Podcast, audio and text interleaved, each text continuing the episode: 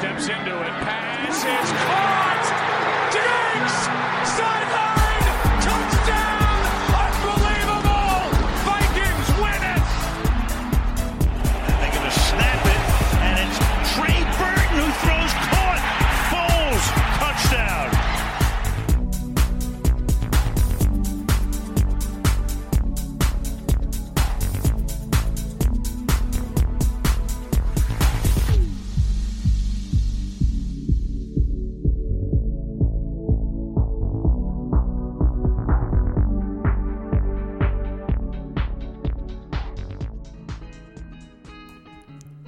Seconda puntata di Red Flag, continua il nostro viaggio con questo nuovo podcast dedicato al mondo NFL, al mondo dell'off season NFL. Seconda puntata che inizia con eh, un ringraziamento e una minaccia. Il ringraziamento è per tutti coloro che hanno seguito la prima puntata. La minaccia è che questa seconda puntata eh, il podcast è iniziato, diciamo, in ritardo rispetto a quella che era la tabella di marcia ideale. E, e, quindi io la settimana scorsa ho detto apriremo, aprirò con il Super Bowl perché credo che sia opportuno cominciare l'off season partendo dal Super Bowl.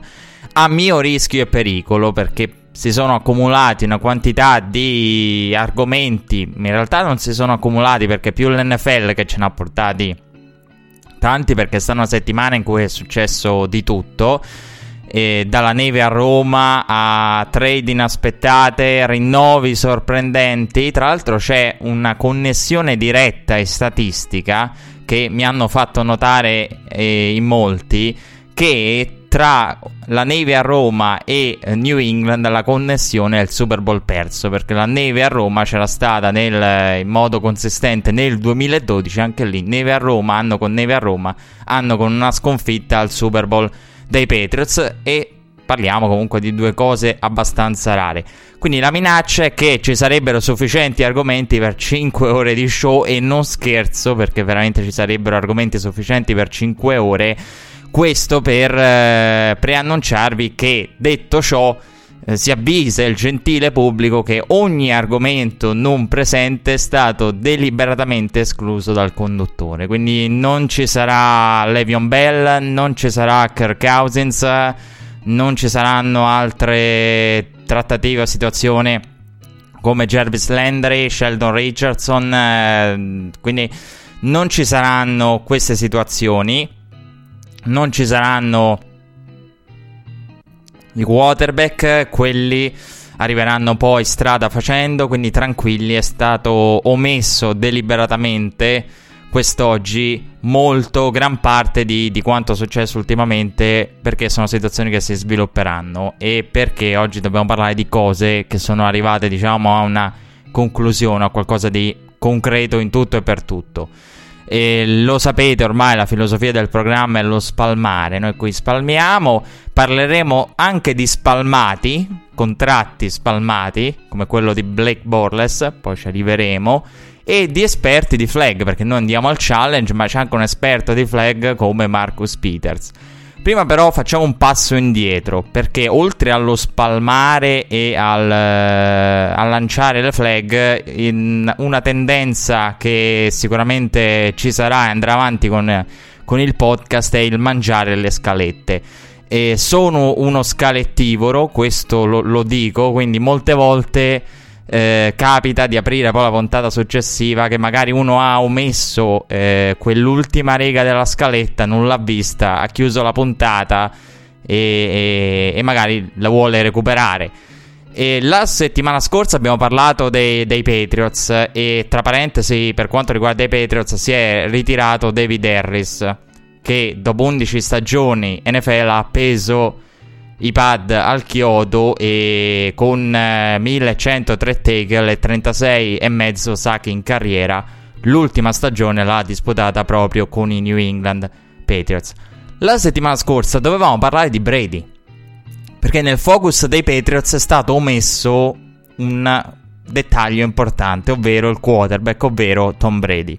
Tom Brady, di cui tutti sappiamo, insomma, che il documentario Tom vs. Time è finito male o meglio non è finito perché stavano preparando la parte con eh, la celebrazione per il Super Bowl vinto, poi ovviamente gli autori si sono trovati di fronte a una sconfitta e per la letteratura, i documentari e il cinema sportivo la sconfitta insomma di solito non viene contemplata o non è altrettanto intrigante e quindi hanno annunciato settimane fa che si sarebbero poi riuniti per trovare un uh, nuovo finale.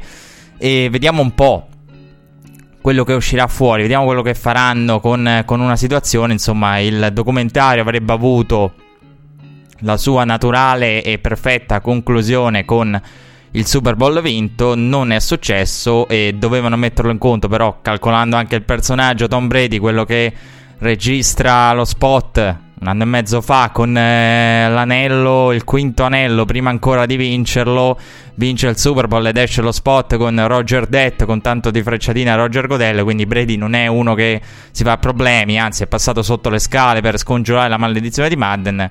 Qui però il documentario eh, non è andato come avrebbe voluto, però sono cose che capitano quando c'è un Super Bowl da vincere di mezzo per poter far finire bene il eh, documentario.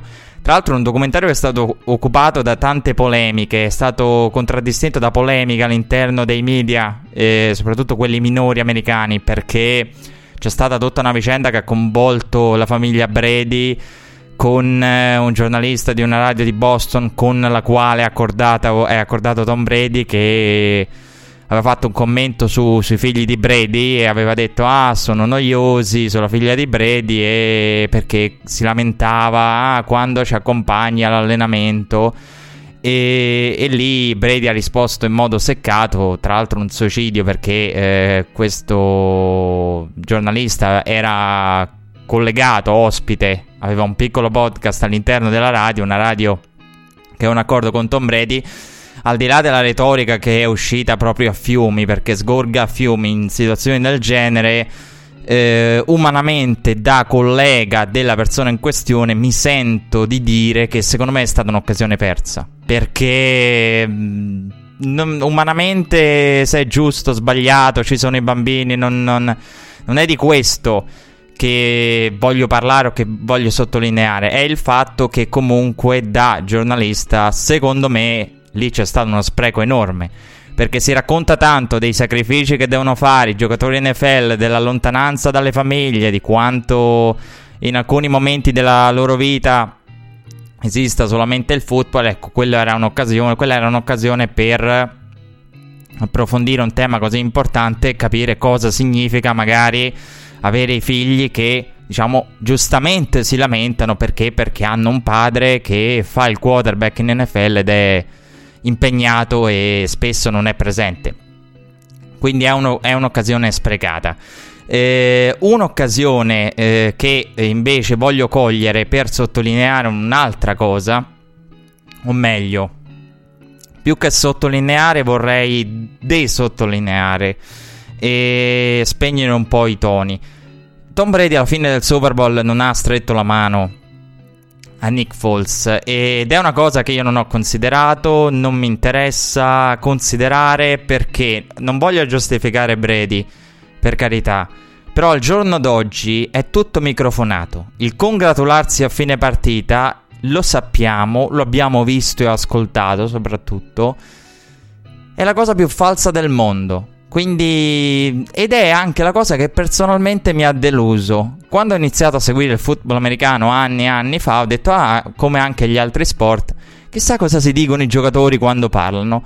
Ecco, l'NFL è una di quelle leghe, uno di quei contesti sportivi in cui si riesce a sapere di cosa parlano e tutto è microfonato. Ed una cosa che mi ha deluso è che i dialoghi tra i giocatori sono falsi. Se noi andiamo a vedere a fine partita, spesso si congratulano senza guardarsi negli occhi con parole che l'altro a malapena probabilmente capisce o sente. Eh, si vede che sono costretti, quindi purtroppo è un mondo in cui bisogna far vedere e anche se il gesto è falso lo devi fare perché con questo non voglio dire che congratularsi a fine partita sia falso, ma che in molti casi farlo così davanti alle telecamere alla fine del Super Bowl con tutti i coriandoli e i festeggiamenti pronti. Tra l'altro noi abbiamo visto, adesso a parte tutto, abbiamo visto spesso gli ultimi snap dei Super Bowl sono una cosa brutta da vedere, soprattutto quando non è stato questo il caso, eh, nel senso assoluto, però ci sono quei Super Bowl in cui serve l'ultimo snap, eh, una squadra va via, un allenatore come Bill Belichick eh, che... Mh, mm, se ne va via, voleva abbandonare, stava andando via verso il tunnel nel Super Bowl del 2007, insomma i finali dei Super Bowl sono, sono molto particolari e quindi non, eh, tendo a non fare caso a, a, a queste cose. Poi Brady è, è, uno molto competitivo, quindi mh, l'importante è anche gestire il pre e il post. E quindi nel, ci sono giocatori che magari non stringono la mano all'avversario o presi da un momento competitivo, ci sono le scintille come alla fine della partita con Seattle, però poi si scusano, altre che eh, reagiscono in conferenza stampa, danno il peggio di sé alla Cam Newton perché anche quella eh, non è una mancanza di rispetto nei confronti dell'avversario, ma nei confronti di chi è lì a fare il proprio lavoro e a raccontare la partita.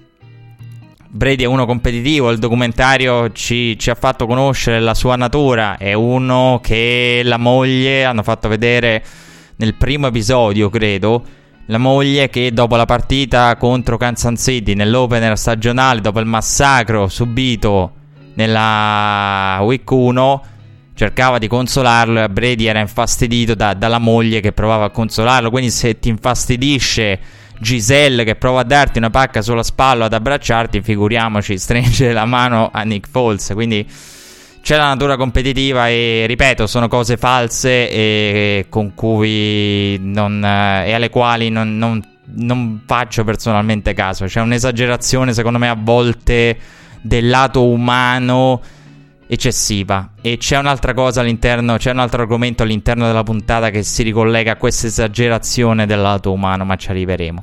Comunque, a proposito di lato umano e di competitività e serietà, Lane Johnson ha criticato settimane fa fortemente la Patriot Way dicendo che preferisce vin- vincere un Super Bowl eh, che annoiarsi e vincerne tanti come hanno fatto New England. Gli ha risposto Teddy Bruschi, colonna, una delle colonne portanti della difesa dei Patriots del, ad inizio dinastia, oggi analista di ESPN.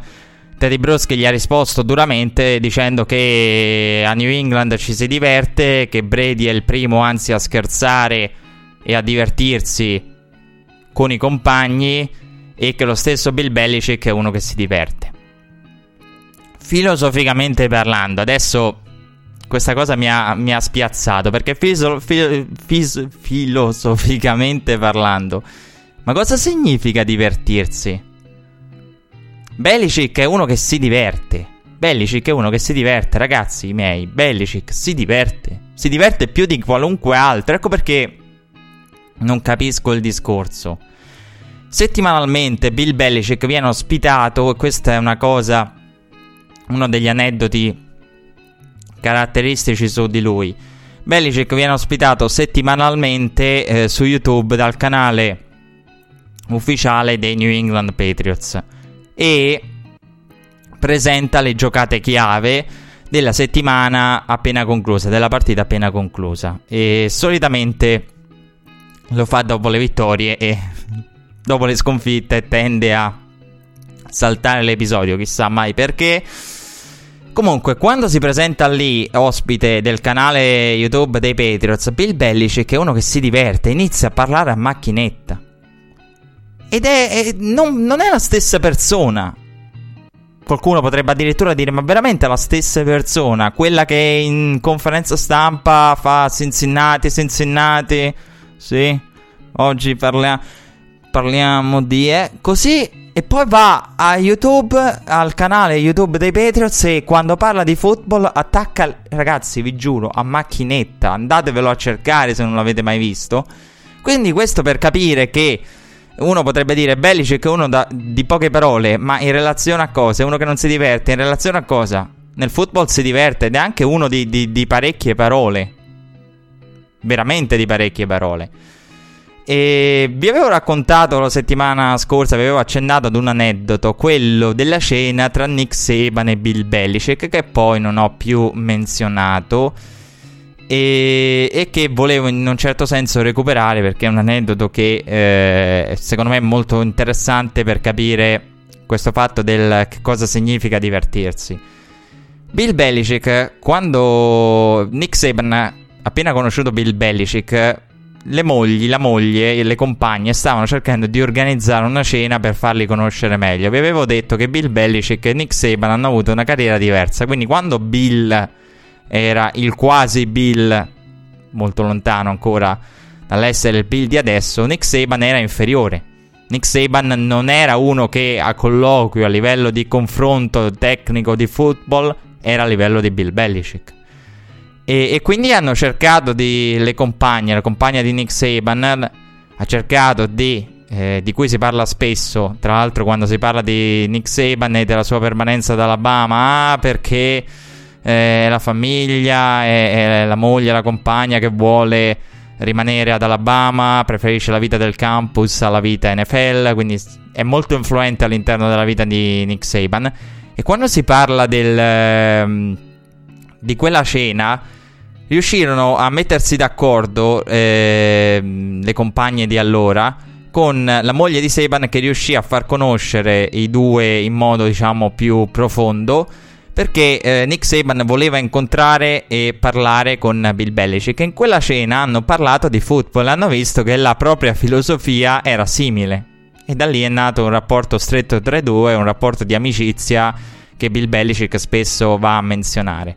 Quindi anche lì va a cena e parla di football. E ecco perché dico cosa significa divertirsi. E c'è un concetto sbagliato riguardo Bill Belichick, che quando Bill Belichick eh, parla con i suoi assistenti, con i suoi giocatori, sembra come a vedere da fuori, a, a, leggere ciò che viene scritto, ad ascoltare ciò che viene detto, sembra quasi che costringa tutti alla sua mentalità, al suo modo di vedere il football. Non è vero, perché Eric Mangini, a proposito della Patriot Way, ha raccontato che lui una volta fu richiamato a colloquio da Bill Belichick che gli disse al di là delle vittorie e delle sconfitte, la cosa più importante, testuali parole, è che la sera torni a casa felice.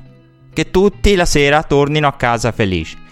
Quindi non costringe nessuno a, a quella mentalità, nessuno è torturato o, o viene soffocata la, la, l'individualità o, o, o chissà cosa. E chi è lì lo sceglie e non è costretto da nessuno.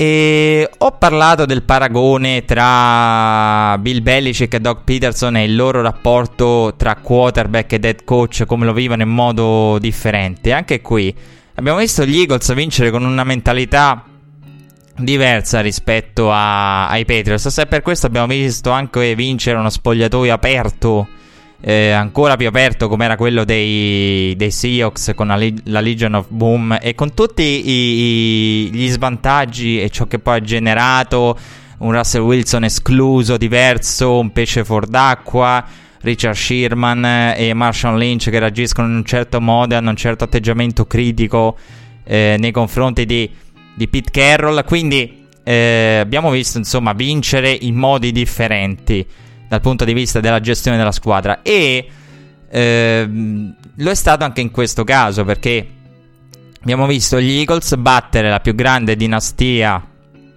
de- dell'ultimo periodo, de- degli ultimi vent'anni con una filosofia diversa. E hanno una, una mentalità diversa i Doug Peterson e Bill Belichick.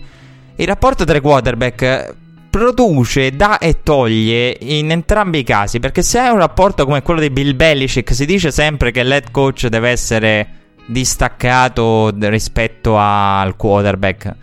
Perché, vabbè, soprattutto poi nel caso come Bill Belichick, che è anche general manager, è importante che il rapporto sia un rapporto di distacco perché poi ad un certo punto dovrai decidere del futuro del tuo quarterback. E, e, quindi alla fine eh, l'avere il distacco nel momento in cui devi andare a prendere delle decisioni importanti e sappiamo che i grandi quarterback eh, a un certo punto si sono separati dalle, dalle franchigie con le quali hanno avuto successo quindi è una cosa abbastanza frequente nella storia del football. In quel momento sei più lucido e hai un certo distacco, anche perché è anche dovuto al fatto che l'allenatore mediamente a livello di carriera sopravvive al quarterback, credo che su questo ci siamo. E, e, quindi alla fine un rapporto alla Belichick paga. Nel mentre, nel mentre un rapporto alla Doc Peterson con Nick Foles è la chiave del successo momentaneo. E, e quindi sono due mentalità che producono in corso, una in corso d'opera, l'altra alla fine. A proposito, torniamo al presente, però a proposito di Doc Peterson, in settimana ha ribadito che Carson Wentz sarà il partente, ha parlato di Foles come una fortuna perché è una fortuna avere un eh, backup quarterback che è Super Bowl MVP. Nick Foles che sappiamo che deve uscire da Philadelphia e deve assolutamente secondo me cercare l'accordo della carriera perché eh, noi abbiamo parlato de- de- della controversia che n- non c'è e che può esistere al massimo solo concettualmente ma il football non si fa concettualmente ma eh, dal punto di vista di Nick Foles, cosa c'è di più alto di un, di un MVP al uh, Super Bowl? Quindi questo è il momento per, per, prendere i soldi. Vi volevo raccontare un aneddoto che questa volta non riguarda né Bill Belichick né, né la compagna, la moglie di Nick Saban, né cene, né, né i Patriots, né niente. Riguarda me. Perché eh, in settimana stavo mettendo a posto dei fogli. Voi direte cosa c'entra? Dove vuoi arrivare? Adesso vedrete. Questi fogli non erano altro che un mucchio di fogli che eh, contenevano eh, tutte le eh, informazioni, i file stampa dati ai media nel, nei playoff NFL. Per chi non ha mai visto eh, i fogli utilizzati dai giornalisti, dai telecronisti, beh, al di là dei media kit di quella roba lì, l'NFL eh, dà eh, una sorta di guida alla week al turno, tra l'altro in più versioni, e poi ci sono le capsule, che sono un foglio con tutte le statistiche più importanti che di solito bastano, avanzano per preparare una radiocronaca o una telecronaca. E mi è caduto il foglio della partita tra gli Eagles e i Falcons. Mi è caduto il foglio della partita tra i... gli Eagles e i Falcons. E su questo foglio c'erano delle note. E avevo segnato in un riquadretto le dichiarazioni pre-partita. E avevo scritto: Doc Peterson apre a Nate Sutfeld. Ho detto, cavolo, a, a, alla Newton, n- non Cam, eh, quello della mela. Mi è caduta la mela, il foglio e mi sono ricordato di una cosa che avevo nella mia mente rimosso totalmente. Ovvero che Doc Peterson, prima della partita con i Falcons, ai giornalisti nella conferenza stampa della vigilia, aveva aperto a Nate Sudfeld. E non è tanto quello che ha detto in quell'occasione che mi ha colpito, ma quello che poteva dire e non ha detto. Perché ora noi la vediamo a posteriori. Però prima di quella partita, Doc Peterson aveva detto: Ma eh, sono un head coach, devo fare la scelta migliore per la mia squadra, devo fare la scelta migliore per la mia franchigia. Praticamente sono pronto a tutto riferito alla domanda di di, di Nick Foles come partente e strada facendo cosa ne sarebbe stato di lui in caso di difficoltà. E sappiamo che nel primo tempo contro i Falcons Nick Foles ha faticato tantissimo. Però ecco, quindi Doc Peterson aveva aperto addirittura a Sutfeld e non aveva dato al 100% la, la sicurezza, la fiducia a Nick Foles.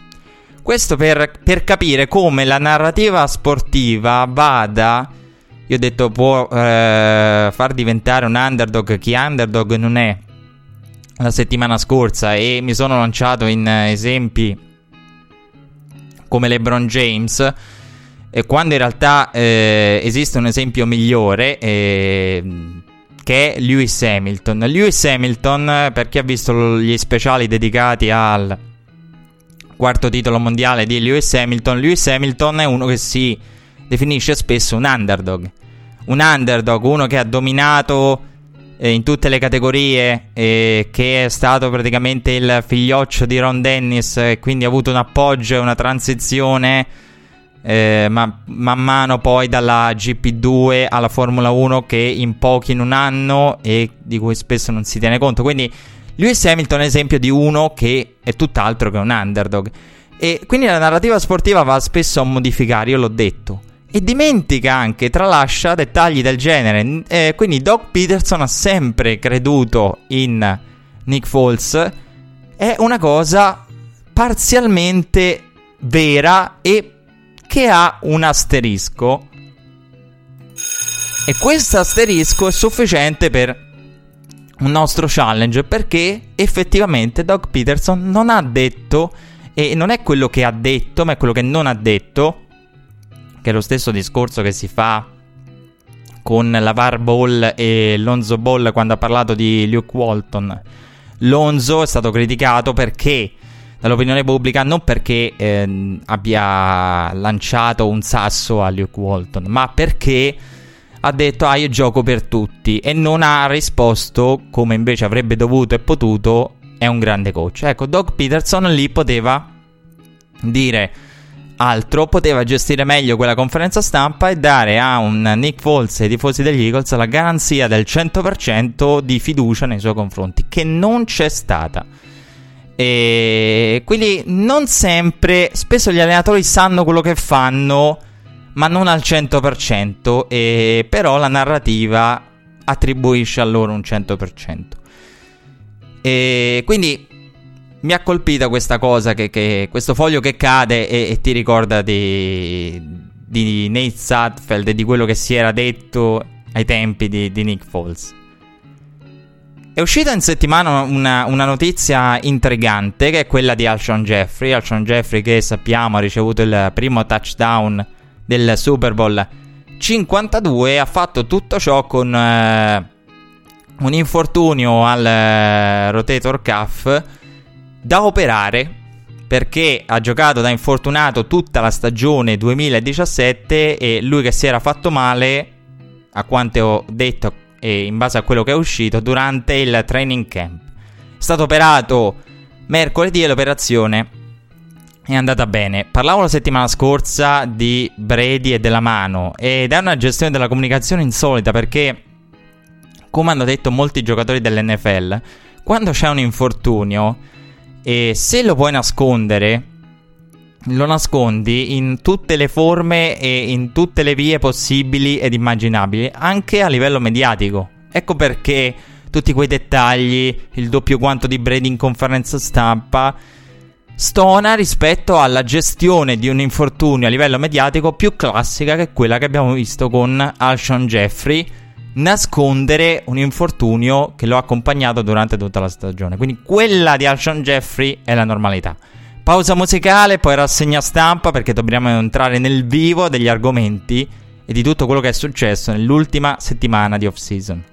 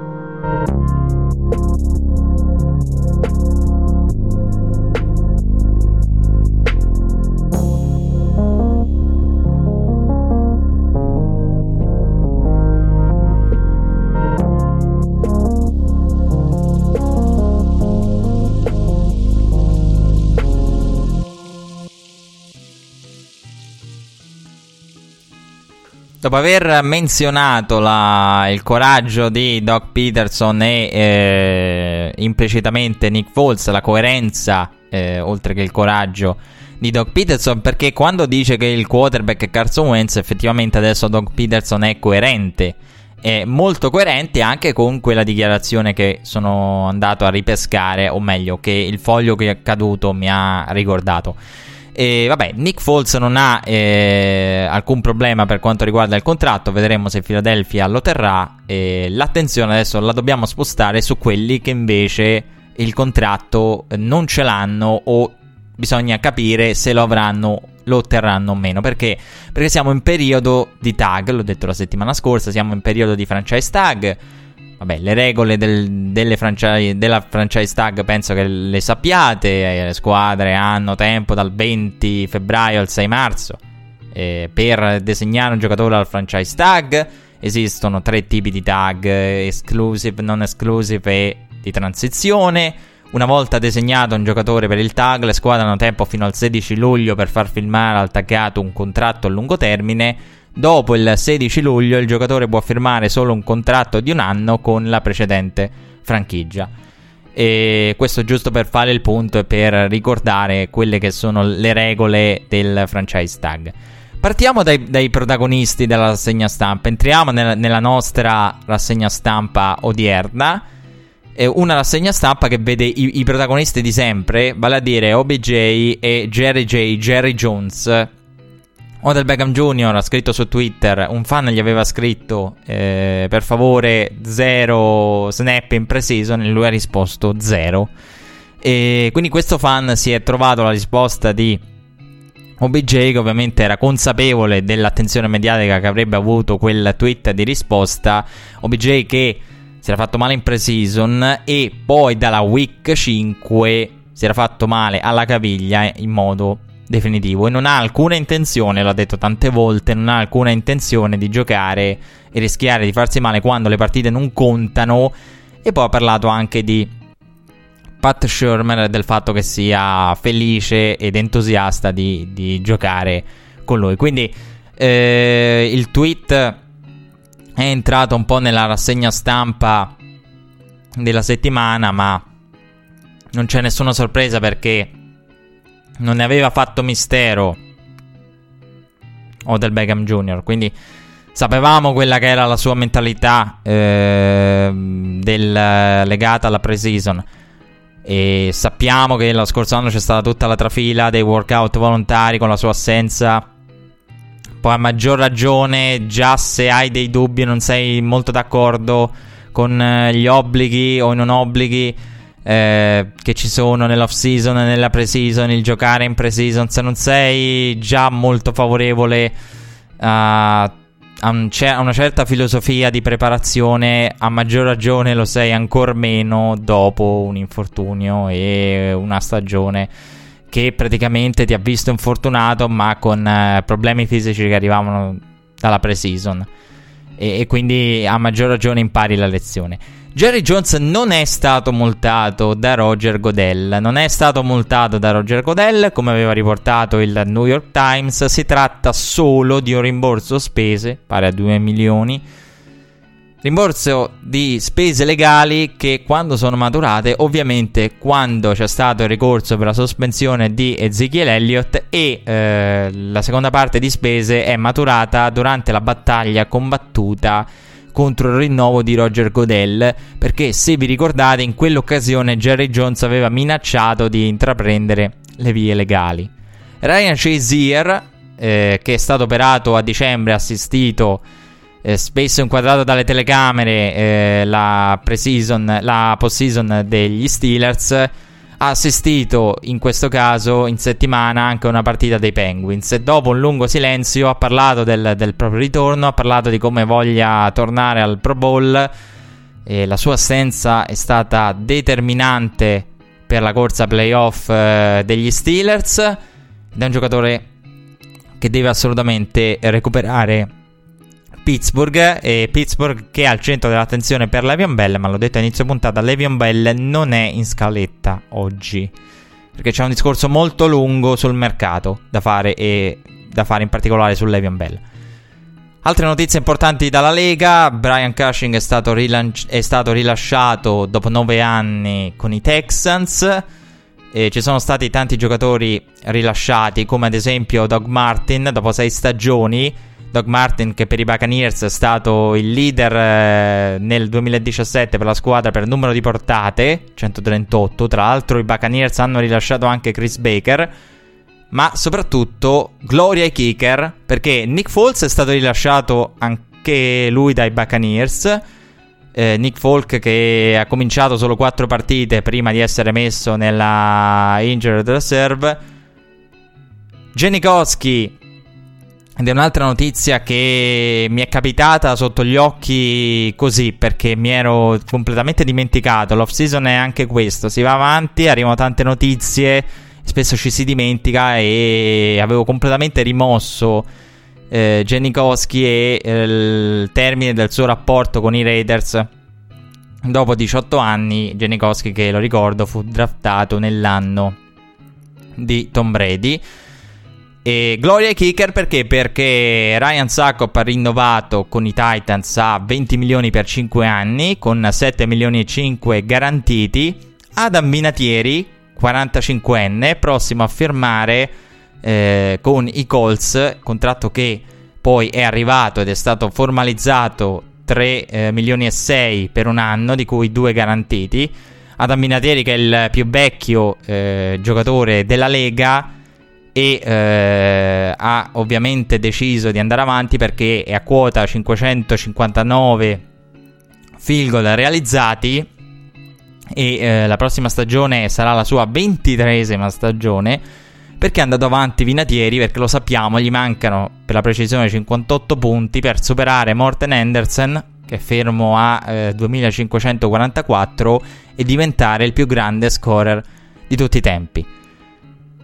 Ma se Vinatieri punta alla gloria eterna delle classifiche all time intanto c'è qualcuno che si becca più soldi di lui, vale a dire Graham Gano, perché Graham Gano potrebbe guadagnare più di Vinatieri. I Panthers stanno valutando il franchise tag. Tra l'altro, inizialmente sembrava che i Panthers volessero taggare Norwell, che fa parte della top 10 dei free agent. Che poi guarderemo meglio andando avanti. E vedremo, insomma, giocatori che ci sono, però li potete immaginare. Gano nel 2017 ha messo a segno 29 field goal su 30 con il più lungo da 48 e, e ha vinto anche la gara del, del Trace del Pro Bowl Challenge, del Skill Challenge del Pro Bowl contro Boswell. Tra l'altro mi ha impressionato perché ehm, in quell'occasione ha battuto Boswell, ma i kicker non sono abituati a mirare nel senso stretto, a mirare all'interno di un quadrante di uno spazio preciso. E gli ha dimostrato di avere una grande, grande precisione. Poi è chiaro, le statistiche parlano chiaro, 29 su 30 è il più lungo da 48. Quindi non ha la, la, la gamba più forte del pianeta, però lì è stato veramente impressionante perché ha visto lo Skills Challenge a presente di di cosa parlo. Tra l'altro, adesso parte scherzi, siamo prossimi al combine perché ci siamo e siamo nella settimana del combine ormai. E, e, quindi, a meno di una settimana di distanza dal combine, uno va a vedere e vengono ri- riproposti ovunque i vari esercizi. E una cosa che pensi è che tanti, tante cose che si fanno, adesso a parte scherzi, al, allo Skills Challenge del Pro Bowl sono utili, potrebbero essere utili perché lì per esempio è stato dimostrato in modo chiaro quella che è la differenza tra un Keenan Allen e come lui sia un giocatore da catch per possesso e per esempio un Michael Thomas e le mani incredibili, uno che veramente scherza con, con, uh, con le mani, fa quello che vuole, scherza col pallone. Quindi ci sono tanti esercizi anche per i kicker, la, la, la, precisione. Ci sono tante cose all'interno dello Skills Challenge che, a parte la partita di palla avvelenata con Jervis Landry, ma quello, quello al massimo la, la, menzioneremo quando parleremo del, del ricevitore dei Dolphins. E quindi ci sono tante cose che potrebbero essere esportate e trasformate in qualcosa da, da aggiungere ne, nelle varie occasioni in cui i giocatori devono mettersi in mostra per fare il salto dall'NCAA all'NFL. Comunque, tornando alla segna stampa, i Bears hanno rilasciato Gerald Freeman e Josh Sitton, quattro volte convocato al Pro Bowl. Ma non ce ne frega niente eh, di Freeman e Josh Sitton, con tutto il rispetto e l'amore per loro, perché le, le prime pagine se le guadagnate la notizia più divertente della settimana, forse. Quella che riguarda Charles Tillman, perché l'ex cornerback dei Bears è diventato ex cornerback dei Bears, nonché neo agente dell'FBI. Una curiosa scelta per il post carriera, eh, per il dopo aver giocato a football americano, una, una, scelta molto curiosa. Comunque, adesso a parte la notizia che riguarda Charles Tillman, che è la notizia della settimana, torniamo seri. Eh, il combine alle porte e sono tante le notizie che riguardano i Colts. E quindi Indianapolis è protagonista non solo come sede del Combine, ma anche direttamente come squadra. Perché la settimana scorsa ho accennato in apertura scherzando al, a Reggie Wayne e alla sua introduzione nel Ring of Honor dei Colts. Lui che è il leader della franchigia per partite disputate, quindi un pilastro della storia recente dei Colts. Colts che eh, hanno visto Vontae Davis firmare con i Bills, lo avevano rilasciato lo scorso novembre. Ha visitato diverse squadre, tra cui i 49ers. E Vontae Davis, a differenza di altri, può, eh, ha potuto firmare subito perché è stato rilasciato. Ed essendo stato rilasciato da prima, non ha dovuto aspettare il nuovo anno. E quindi si è parlato di, di tutte queste notizie che riguardano i Colts, ma soprattutto della notizia che è il focus di questo secondo segmento della puntata di Red Flag, ovvero Andrew Luck. Josh McDaniels non sarà al combine, quindi non si presenterà ad Indianapolis ad un mese di distanza dal gran rifiuto. E il rifiuto di Josh McDaniels è stato accompagnato da tanti dubbi riguardanti la spalla di Andrew Luck. Andrew Luck che ha parlato e, e ha dichiarato di sentirsi bene, che la riabilitazione, ricordiamolo, di un infortunio che coinvolge direttamente la throwing motion, perché poi la chiave dell'infortunio di Andrew Luck, di Andrew Luck è quella, procede bene, questo per zittire tutte le voci che parlavano della spalla come ragione alla base del rifiuto di Josh McDaniels. Il rifiuto di Josh McDaniels è totalmente dovuto a valutazioni che riguardano New England. E eh, non solo io sono drastico in questo senso, ma sono drastico anche internamente all'ambiente Patriots. Perché si è parlato della famiglia, dei figli, del trovarsi a Foxborough in Massachusetts, tutto quello che volete voi. Ma eh, per me la valutazione di McDaniels è esclusivamente legata al futuro e al futuro dei New England Patriots. Quindi eh, fin da subito mh, per me non c'è mai stata la, la spalla di Andrew Luck al centro della, della riflessione di, di, McDaniels. Andrew Luck che lo ricordo eh, è un giocatore che ancora deve far vedere secondo me pienamente eh, il suo valore. Ha perso 26, 26 delle ultime 48 possibili partite. Fate voi i conti e al di là delle dichiarazioni, è allarmante che non stia ancora lanciando praticamente dopo 13 mesi. E oltre a eh, mettere a posto e ad archiviare le, i fogli, in settimana sono andato a ripescare cose dello scorso anno, e vecchie, vecchi appunti, scalette, documenti, notizie, link, tutto quello che potevo, perché dell'infortunio di Andrew Luck eh, mi sono occupato anche lo scorso anno e eh, quindi volevo andare a vedere un po', ma mi sono detto cosa cavolo avevo scritto di Andrew Luck un anno fa e vediamo ad un anno di distanza cosa si diceva, cosa dicevo e cosa si dice adesso. E vi posso dire che a un anno di distanza, se uno mi avesse detto un anno fa la situazione attuale, io avrei detto non bene. Assolutamente non bene. Eh, I Colts insistono con questa politica mediatica volta a zittire le speculazioni sulla, sulla riabilitazione in ritardo di Andrew Luck perché il giocatore ha parlato in una intervista pubblicata sul sito ufficiale dei Colts e ha parlato della propria situazione, di come si trova bene ad Indianapolis. Eh, ci sono stati report che hanno detto che in fase di riabilitazione abbia lanciato delle palle ortopediche.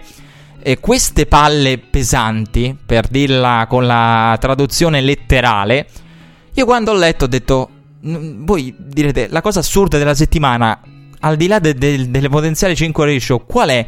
È che non sono mai stato così interessato alla forma delle palle, e delle palle da football americano. e quindi c'è sempre una prima volta e per la prima volta ti trovi a dover approfondire la forma delle palle. E perché è così importante questa benedetta forma delle palle? Perché eh, quando io ho letto le palle pesanti, ho pensato, ok, se lancia delle palle ortopediche, delle palle mediche, quelle sferiche, quelle con cui si fa educazione fisica, quelle con cui si fa riabilitazione, per capirci, è un conto perché comunque non c'è la throw in motion. E, e se invece lancia un qualcosa che è come una palla da football più pesante, sappiamo quanto all'interno della franchigia dei Colts sia importante il peso dei palloni e, l'aria al proprio interno, è tutta un'altra cosa.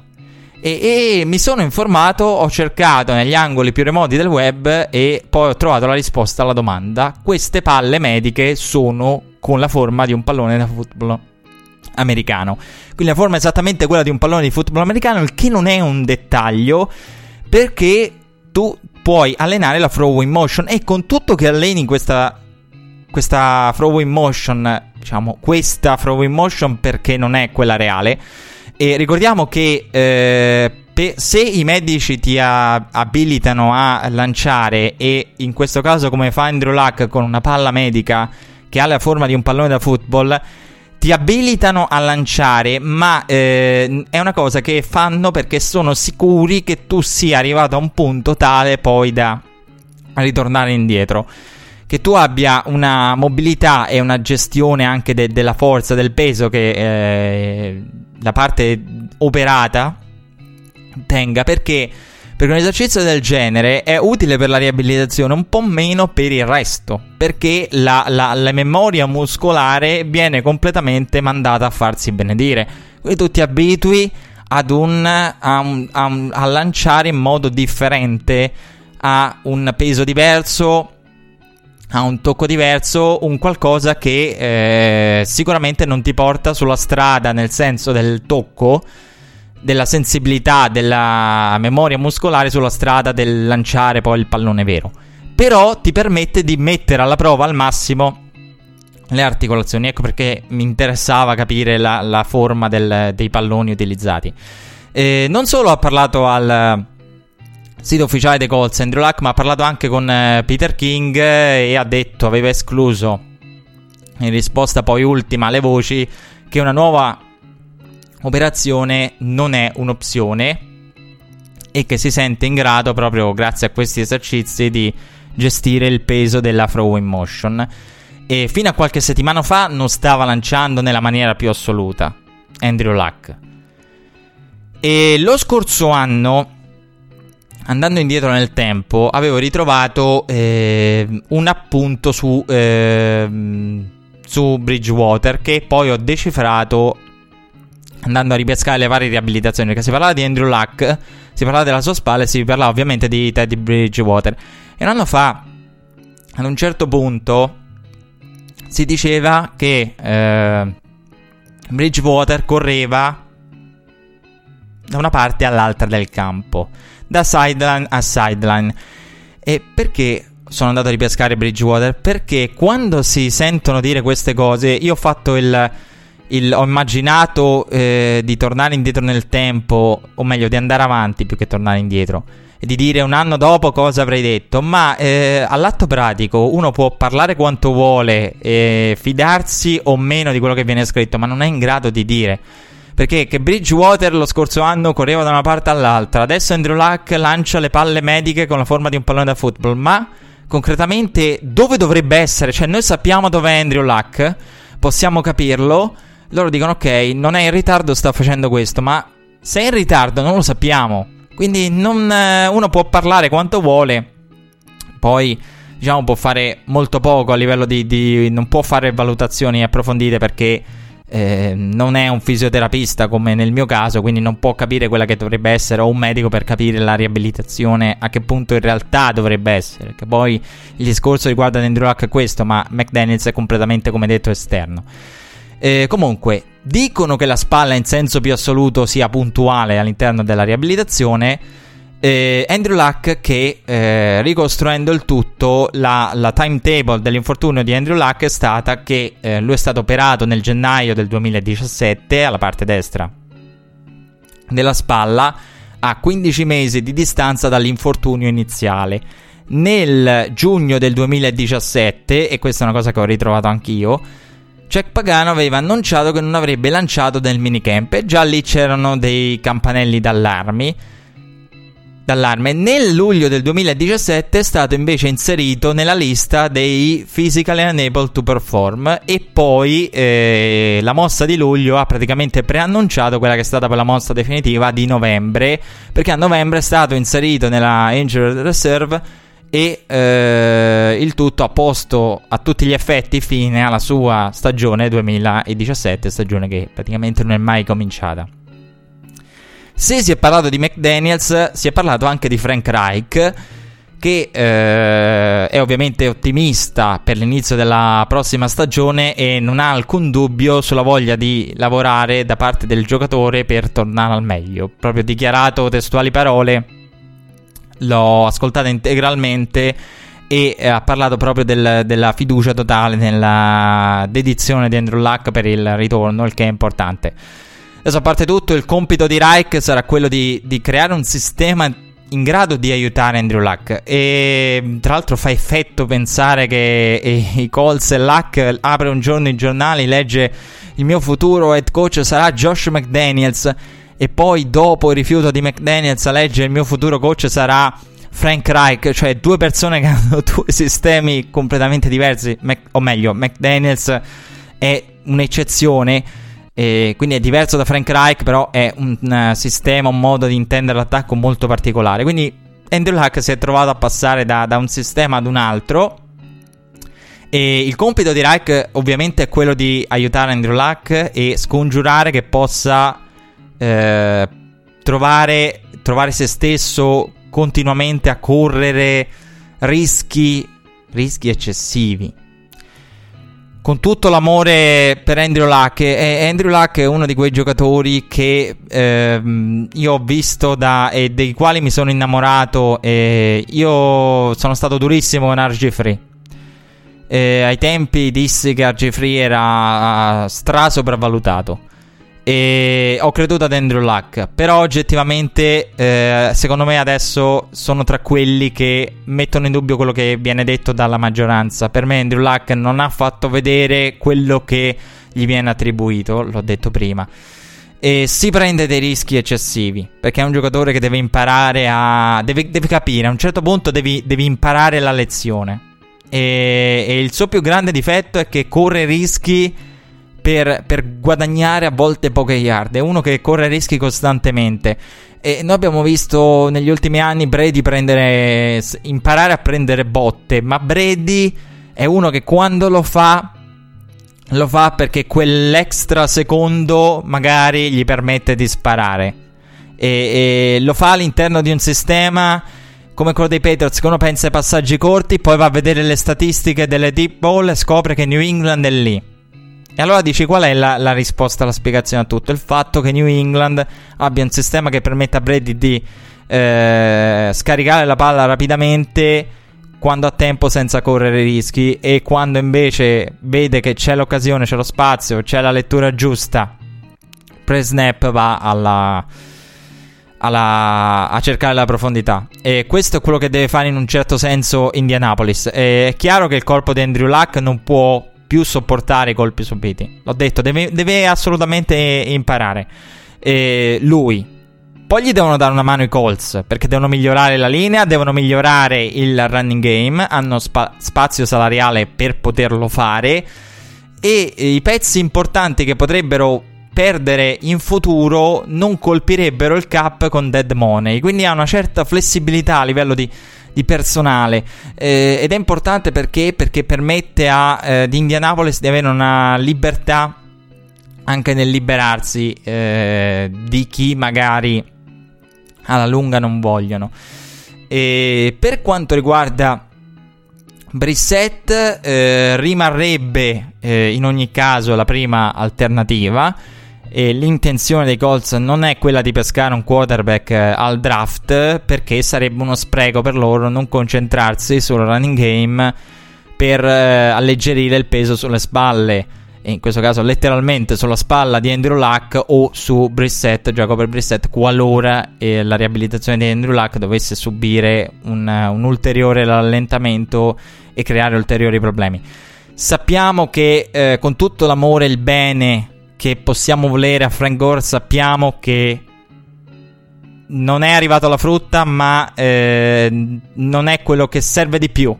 E Frank Gore, per carità, futuro Hall of Famer, punta alla Hall of Fame attraverso la longevità. E, ed è arrivato a un punto in cui probabilmente, molto probabilmente sarà già conquistata. E, però è chiaro che uno che punta alla Hall of Fame con la longevità è diverso da, dall'avere freschezza.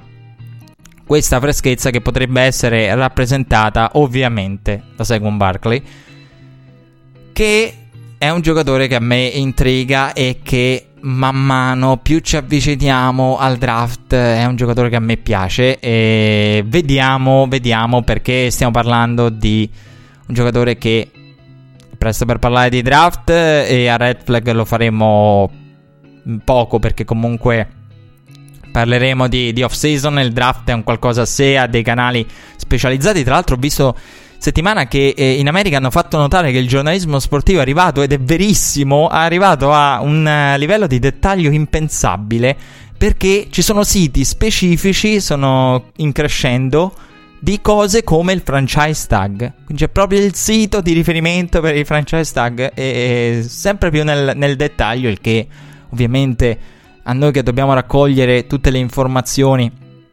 dall'estero fa, fa comunque comodo sapere dove, dove andare a cercare. Comunque, Saquon Barkley è Uh, sicuramente la scelta migliore per i Colts. E se ci arriva, però, perché io continuo a vederlo come il miglior talento, e non solo io, il miglior talento in assoluto del prossimo draft. Pausa musicale, poi dobbiamo parlare. Dobbiamo parlare di Blake Borles. Dobbiamo parlare di Marcus Peters. Lancio il detto in modo che, lasciandovi la possibilità di riflettere se salta Case, salta Blake. È stato sempre il mio motto da settimane e settimane a questa parte. Ma non, non è così, non è stato così e non sarà così. Pausa musicale, poi approfondiamo.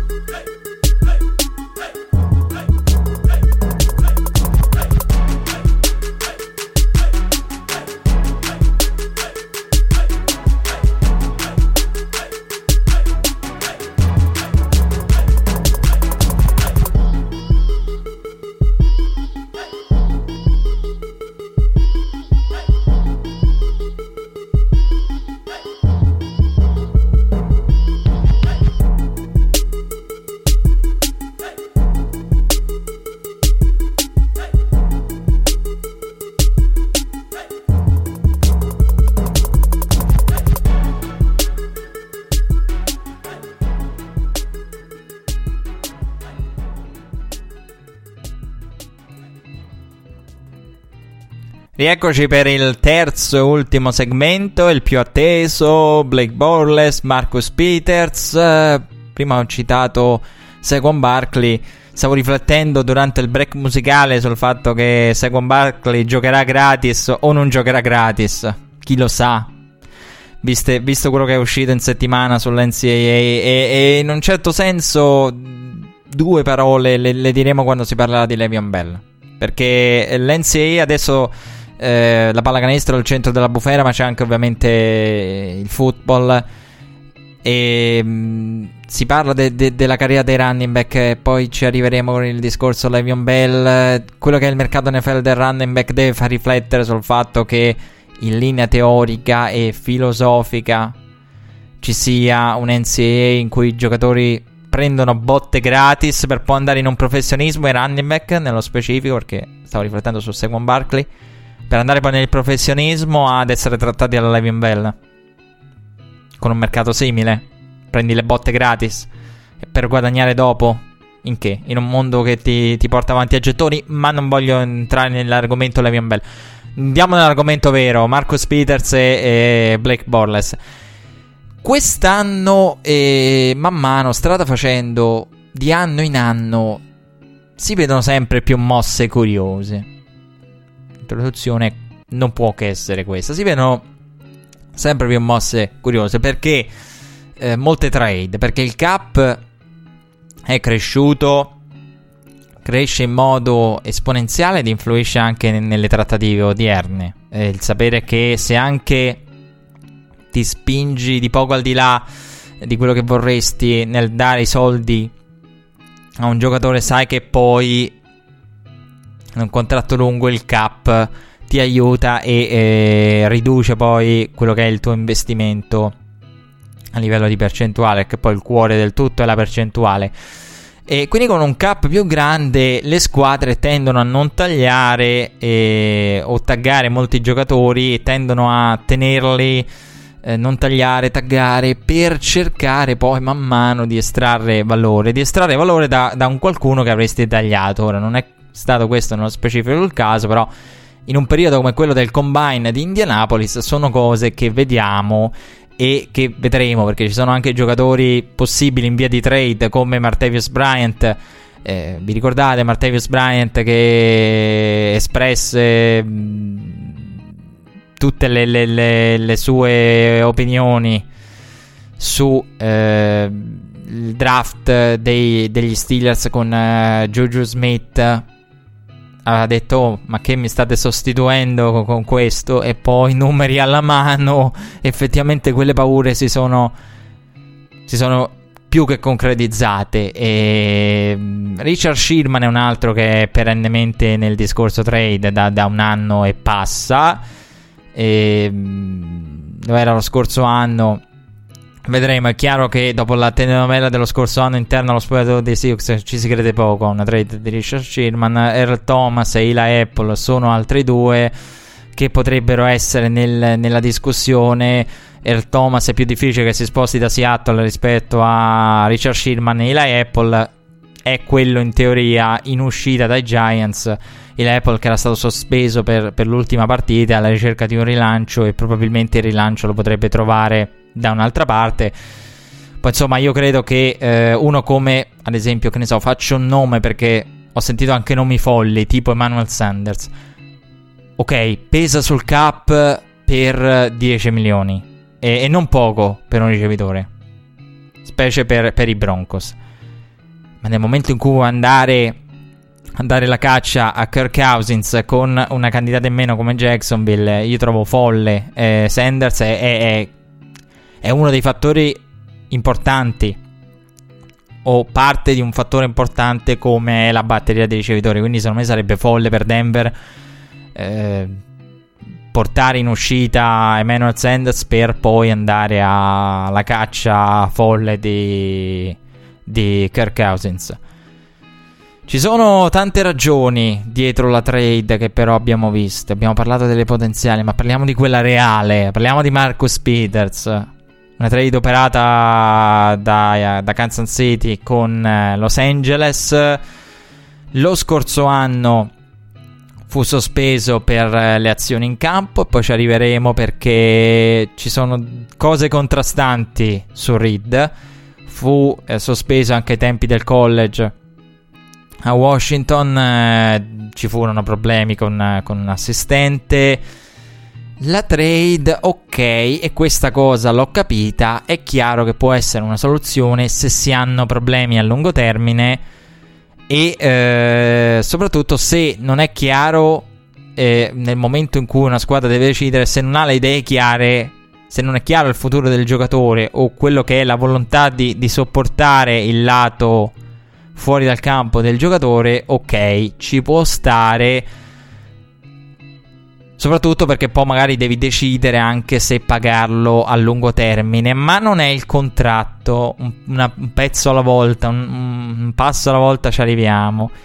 E le voci però hanno detto che sia Andy Reid che la proprietà non erano molto amanti del suo comportamento fuori dal campo. Anche qui c'è un altro asterisco Fatto sta che per i Rams è un grande affare perché eh, perso Trumaine Johnson, che è a tutti gli effetti uno dei migliori free agent disponibili. Trumaine Johnson che fu taggato lo scorso anno e sembra molto vicino ai 49ers.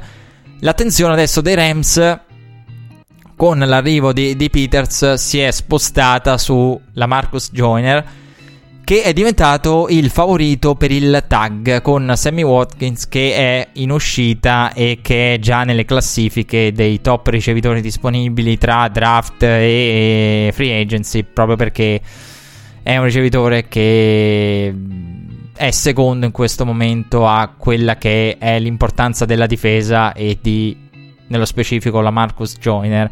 Dopo l'arrivo di Peters e la perdita di Trumaine Johnson. Quindi Sammy Watkins eh, verrà, salvo sorpresa, fatto fuori. I Rams hanno rinforzato la, la, la difesa e parliamo di un reparto con eh, il leader che è bloccato perché Aaron Donald è bloccato e quando arriverà il momento verrà bloccato a lungo termine e rinforzato quindi Aaron Donald verrà tenuto praticamente da qui a chissà quando e è il giocatore su cui spenderebbero tanto i Rams per la difesa.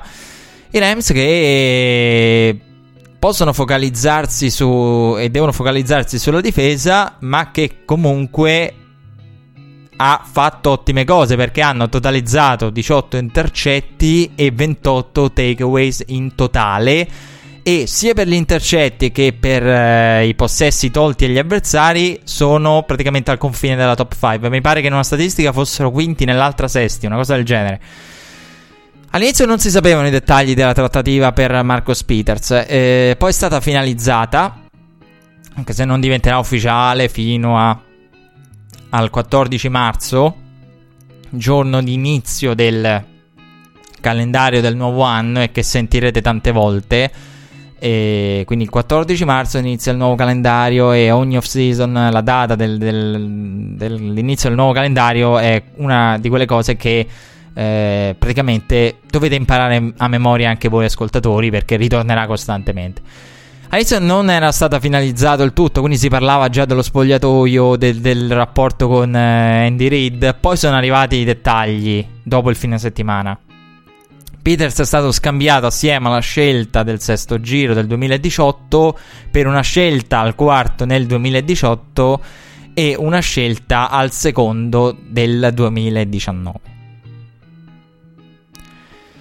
Quindi Peters più una sesta del 2018 per un quarto 2018 e un secondo 2019 questa trade puzza. Perché la, tempo fa ho sentito una regola che è bellissima. Che ho detto, questa regola la amo.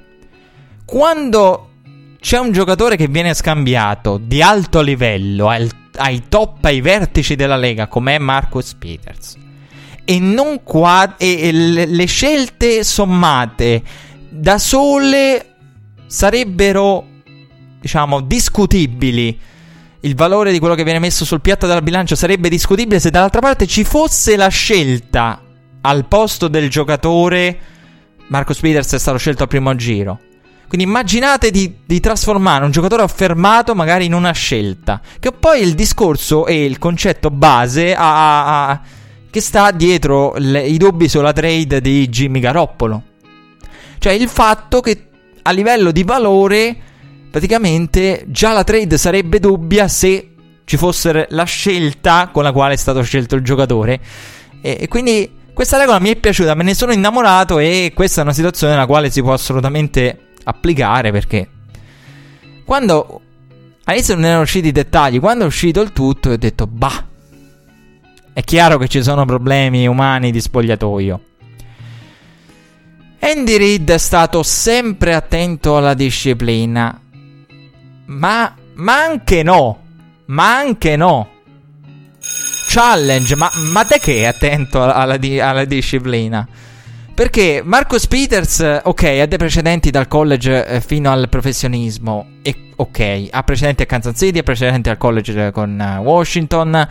Reed è uno attento alla disciplina, ma è visto come un amico dei giocatori allo stesso tempo. Quindi è uno che è attento alla disciplina, ma è uno che non punisce. Perché nella, nella sua carriera Reed ha punito solamente due giocatori. Terrell Owens e Marcus Peters sono stati sospesi. Quindi, cioè, stiamo parlando di un giocatore che, vabbè, Marcus Peters, eccolo qui, traidato. Terrell Owens, su Terrell Owens si potrebbe scrivere un mondo. Terrell Owens, Randy Moss, l'Hall of Shame, che lo rifiuta. Di TO prima o poi parleremo. Però è chiaro che Terrell Owens ha dei precedenti per cui è stato tenuto fuori da quella benedetta Hall of Fame nella quale doveva entrare da First Ballot e, da, e nella quale non è entrato da First Ballot. Mentre Randy Moss è entrato da First Ballot, ci sarebbero tante cose da dire. Randy Moss, Terrell Owens paragonati, messi sul piatto della bilancia. Tutti hanno detto: Ah, il bad boy. Bad boy, diciamo esagerato, ovviamente. Perché col bad boy si intende tutto. E T.O. però poi Randy Moss, poi alla fine andando a vedere i precedenti penali nero su bianco. Diciamo che anche il piatto della bilancia di Randy Moss pesava parecchio, comunque l'hanno messi dentro entrambi. E quindi, vabbè, di T.O. si potrebbe dire un mondo. Si potrebbero raccontare aneddoti e storie a non finire. Tra l'altro, di giocatori anche come Terrell Owens che hanno avuto sostegno da parte dei compagni di squadra. Però per capire, T.O. uno tenuto fuori dall'Hall of Fame, First Ballot che non lo è per problemi disciplinari, e Marcus Peters. Questi gioca- sono i giocatori sospesi proprio che hanno ricevuto da Andy Reid l'estrema puniz- punizione della sospensione. Ora, eh, ci sta dopo la partenza di Alex Smith, perché questa è un'altra teoria, che, che con il passaggio a Patrick Mahomes che venga avviato un processo di breve rebuilding. Questo mi sono detto, no? Nell'immediato ho detto, vabbè, ok, potrebbe essere rebuilding. Una rebuilding a medio termine. Perché comunque con un Marcus Peters hai l'età eh, dalla parte anche del giocatore. Quindi una rebuilding di, di, di breve differenza con una discrepanza minima in cui anche parlare di, di, rebuilding è eccessiva, perché magari dici eh, il discorso che viene fatto con Philadelphia è, è, che io l'ho omesso. Quando si parla di Howie Roseman, la, la bravura di Howie Roseman è prendi una squadra, ok, utilizzi la finestra del quarterback, l'abbiamo detto tante volte, ma devi utilizzare anche, oltre alla finestra del quarterback, devi far sì che il quarterback arrivi al picco che vuoi. Nel momento in cui la squadra arriva al picco che vuoi. Howie Roseman ha fatto arrivare al picco la squadra quando è arrivato al picco Carson Wentz, cioè quanto, ti, quanto serve a livello di anni alla squadra per arrivare a un livello compet- ipercompetitivo, quanto serve a un... Eh, Carson Wentz? E la somma, e le, se le due cose coincidono, e viaggiano parallele, arrivano i Lombardi Trophy. Quindi ci sta che tu dici, ok, Patrick Mahomes, un gunslinger, giocatore mh, mm, con tanto entusiasmo dietro lo scorso draft, lo metti un anno alle spalle di Alex Smith, magari gli serve qualche anno prima di essere competitivo, anche perché re- realisticamente ci sono squadre dav- davanti a te all'interno della AFC quindi ci sta che provi una, una piccola rebuilding a livello teorico. Ripeto, qui a livello teorico funziona tutto, poi quando si vanno a vedere le scelte un po' meno. Ora, ehm, Reed probabilmente non ha visto un giocatore apprezzato dai compagni, accolto sotto la propria ala dai, dai veterani. Nonostante Marcus Peters si sia trovato bene all'interno dello spogliatoio. E poi ci arriviamo, perché Marcus Peters ha parlato e ha detto tante cose. E su queste cose bisogna aggiungere perché si riesce ad evincere ancora di più di quello che ha detto. Quindi possono avere senso le varie teorie, ma poi il valore del giocatore a, a, all'esterno la trade appare priva di senso, cioè è inutile che ci giriamo attorno quando uno vede, vede quello che è stato messo sul piatto. Perché Marcus Peters, da quando è entrato nella Lega nel 2015, questa è la statistica che è praticamente onnipresente, nessun giocatore ha totalizzato più intercetti, 19, e ha difeso più passaggi, 55 di lui. Si è parlato del contratto. Io dicevo, ah, i problemi dello spogliatoio, eh, deve essere rinnovato, bisogna anche investire i soldi. Ma tra quanto bisogna investire soldi? Tra una vita praticamente, perché aveva un ulteriore contratto del, de, de, un ulteriore anno del contratto da rookie e a seguire ha anche poteva avere potenzialmente la fifth year option per guadagnare un anno e il franchise tag per guadagnarne un altro. Il tutto sommato avrebbe portato a una Kansas City in grado di trattenerlo per altri 2-3 anni. Kansas City che, che, ha perso Peters e ha eh, gente come Kendall Fuller che per carità eh, Kendall Fuller che è, que- è sono quei giocatori che all'inizio uno magari trascura perché fanno parte di una trade molto più grande, quindi sono eh, i giocatori, i pesci piccoli per portare il pescione e, e, loro lo hanno ovviamente era all'interno della trade operata dai Redskins per Alex Smith att- assieme alla, alla, ter- alla scelta del terzo giro 2018 quindi lì hanno acquisito Kendall Fuller hanno comunque ehm, hanno comunque diversi giocatori, ma a Kansas City manca un numero uno. E fondamentalmente il tutto può avere senso a livello di, di valori se vai a pescare un numero uno al draft. Ma è difficile da trovare al draft uno che possa darti quello che ti ha, da- che ti ha dato dal 2015 ad oggi Marcus Peters. Parliamo di, di, di, un giocatore che ha i migliori numeri. Li abbiamo visti, li ho citati. Comunque, ieri è stato intervistato eh, da NFL Network. E non solo da NFL Network, è stato ospite un po' ovunque. E, e mi, ha, mi, ha, stupito. Perché io mi aspettavo una, un giocatore pronto a smontare, vi devo dire la verità. Mi ha spiazzato come poche volte l'intervista di Marcos. Perché mi aspettavo un giocatore pronto a a tirare fuori tutto, a, a non lo so, col dente avvelenato, che magari dice di sentirsi tradito. Mi aspettavo qualcosa di, di, di eclatante, e invece è arrivato qualcosa di eclatante, ma al contrario. Perché Peters ha ringraziato Reed ad inizio intervista per aver fatto la scelta migliore per il suo futuro. E non solo, ha detto che a Kansas City sapevano benissimo quelli che erano i suoi problemi fuori nel campo.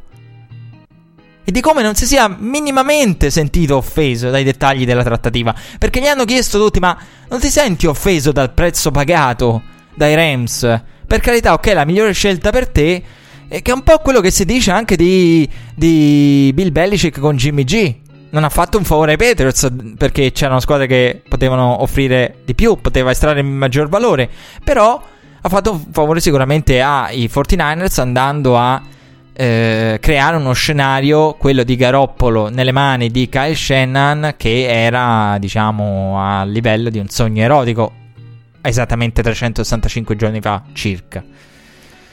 Quindi sicuramente Reed ha fatto la scelta migliore per lui. Però la cosa che mi ha spiazzato non solo è che tutte queste voci su di lui, su Marco Peters, poi arriva e parla con la maturità totale di un giocatore che sa cosa, cosa quelli che sono stati i suoi problemi, È un giocatore totalmente genuino, Marcus Peters. Quindi se è, è, in questi giorni è emerso appieno il suo carattere ed è stato anche facile inquadrarlo proprio perché è un giocatore genuino eh, che, che, sa di essere problematico e che ha detto guardate che lo sapevano anche i Kansas City Chiefs e che quindi non, è, non sono i miei problemi fuori dal campo e oltretutto non ha detto una parola, de- anzi ha ringraziato Reed e ha detto di non essersi sentito offeso da, da, que- da quello che è stato il prezzo pagato.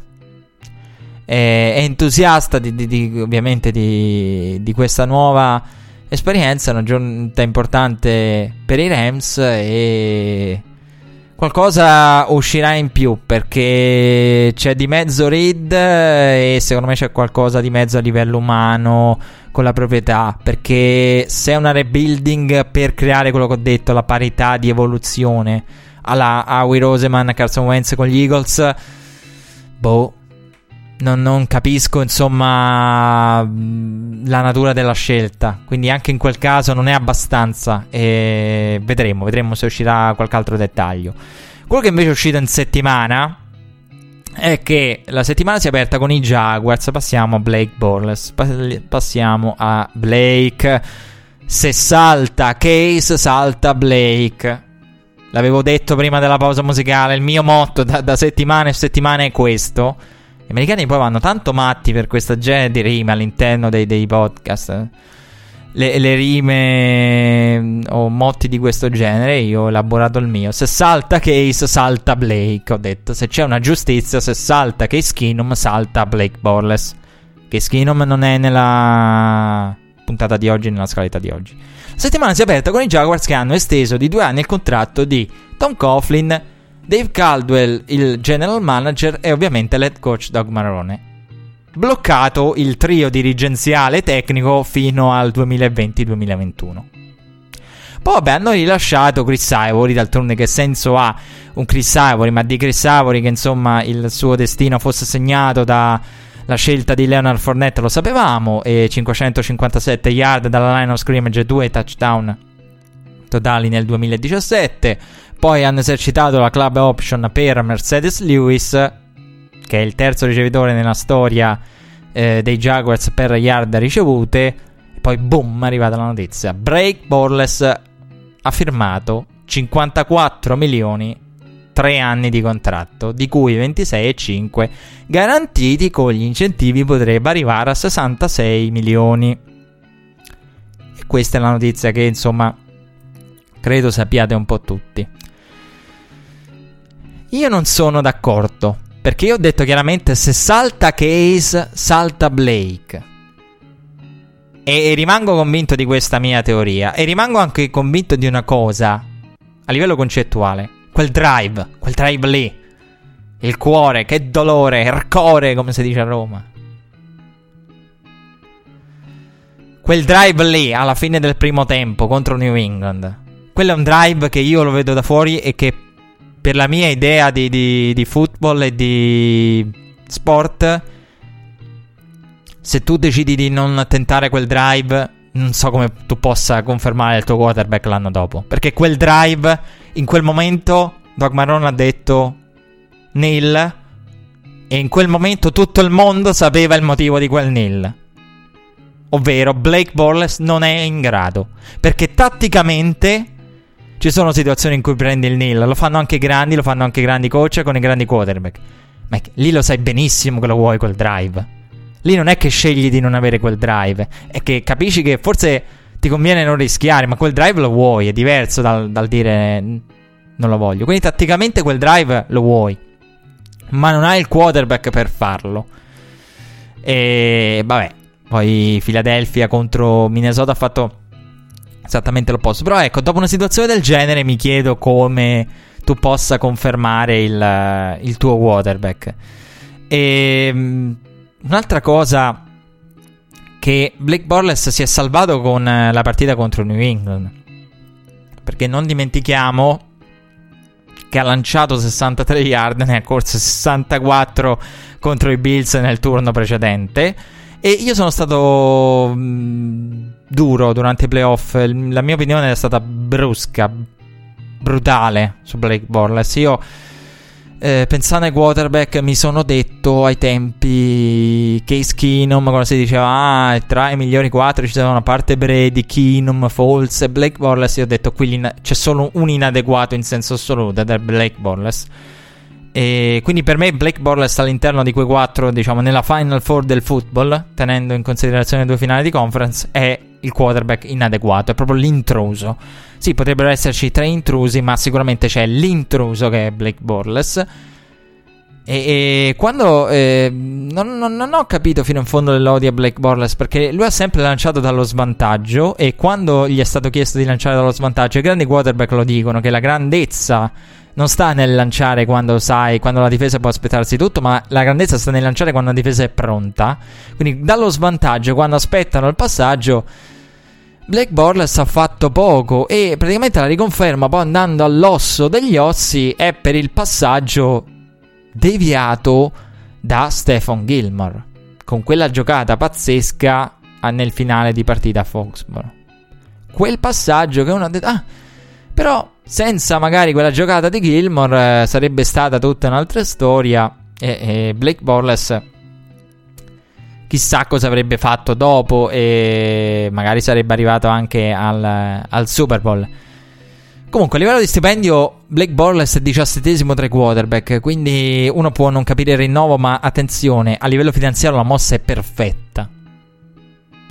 Tra l'altro Blake Borles che prima del 2017 aveva in totale 11 vittorie e 79 turnover complessivi. Per capire, prima di quest'anno. 26 milioni e mezzo è sostanzialmente a livello di soldi garantiti è sostanzialmente un contratto eh, perfetto dal punto di vista finanziario. È, è assolutamente un, una mossa perfetta. Per tanti motivi è perfetta dal, dal punto di vista finanziario. Perché 26 milioni e mezzo garantiti sono una, una cifra buona, più che buona. Perché sono buona?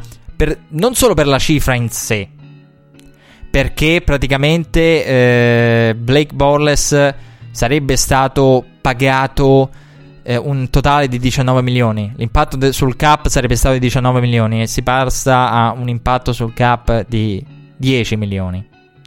Ed è praticamente un anno di prova. Oltretutto, eh, tagliando il prossimo anno, eh, rimarrebbero 7 milioni nel secondo anno e 9 milioni nel terzo. Quindi a livello pratico l'impatto sul prossimo anno iniziale sarebbe stato di 19, passi da 19 a 10, più dopo hai eh, 7 milioni eventualmente con 9 nel terzo, una situazione spalmata alla perfezione, quindi lo paghi po- un po' di più in totale. Se calcoliamo i 19, i 26 e mezzo con eh, quanti sono? 7 milioni e mezzo te lo vai a tenere nel caso parliamo di garantiti, te lo vai a tenere per eh, altri 2-3 anni. Quindi vai, vai, a spalmare dandogli un po' di più.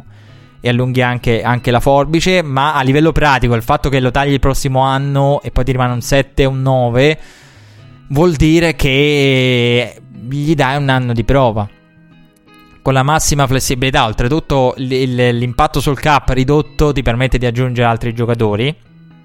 Nella top 10 dei free agent c'è anche Allen Robinson che ha perso 15 partite per l'infortunio ACL e Jacksonville ha fatto bene senza di lui. Le voci sono contrastanti, ma io non credo che venga eh, tenuto da Jacksonville, quindi lo vedo assolutamente in uscita perché hanno fatto bene senza di lui. E, ehm, quindi Robinson è secondo me in uscita. E Blake Borles se gioca bene, ragazzi, è un affare. Se gioca male, però, può anche essere una mossa pessima. Perché ehm, fondamentalmente, secondo me, non ci sono sufficienti elementi per eh, investire concretamente su Black Ballless. Quindi eh, il rischio non è tanto. La, la, mossa è corretta dal punto di vista finanziario, ma se poi lo vai a tagliare, vai a fare un qualcosa che, diciamolo, in termini concreti potevi fare prima perché comunque hai capito l'indirizzo. Quindi se l'idea è, oddio, quasi quasi lo taglio, ma me lo tengo, vediamo. Poi lo taglio e dico, cavolo, lo sapevo, lo dovevo tagliare prima. Ecco, in quel senso, perché poi a livello finanziario la, la, la, la cosa fila, eh. Quindi, eh, a breve termine è una grande mossa. Eh, da 19 milioni per un anno a 26,5 di garantiti per tre anni è una grande mossa. Con lo, la possibilità concreta di poter eh, eventualmente anche guardare al draft perché lo stai pagando come 17 quarterback. Potrebbe anche essere lì due anni, due anni, diciamo tre potrebbe essere un tempo sufficiente per fare da, da bridge mentre vai a pescare al draft eh, un quarterback. La cosa concreta è che salta, se salta Case, eh, Blake non salta, non è saltato e Jacksonville è fuori dal discorso Cousins e a questo punto fa della molto probabilmente orfana di Case Keenum assurdo anche solo pensarlo. Casey ma quello è. A un certo punto sarebbe stato assurdo pensare a Case Keenum fuori e invece è così. Tra l'altro Case Keenum è tutto assurdo perché era partito con gli aneddoti che parlavano di lui come ah ma ancora ne, ah, ma nel roster Case Keenum. A un certo punto nella, della stagione sarebbe stato assurdo pensare a no, no vabbè, come fanno a non confermarlo? E, ehm, e, quindi la neo, la molto probabilmente orfana di Case Keenum Minnesota diventa una candidata seria, se non la favorita, perché eh, io mi sarei proposto direttamente se fossi stato Cousins ai Jaguars e ai Vikings a questo punto senza Jacksonville che al massimo potrebbe fare la sorpresina a Blake Borles al draft la favorita diventa per Cousins, eh, oltre ai Jets, diventa Minnesota. Ma questo è un altro discorso, un altro discorso che affronteremo in un'altra puntata. La prossima, alla quale vi do appuntamento, vi saluto, grazie per aver seguito questa seconda puntata di, Re- di Red Flag. Avete capito a fine puntata perché all'inizio dicevo potre- potremmo fare anche 5 ore di show. Come sono umano. Alla prossima.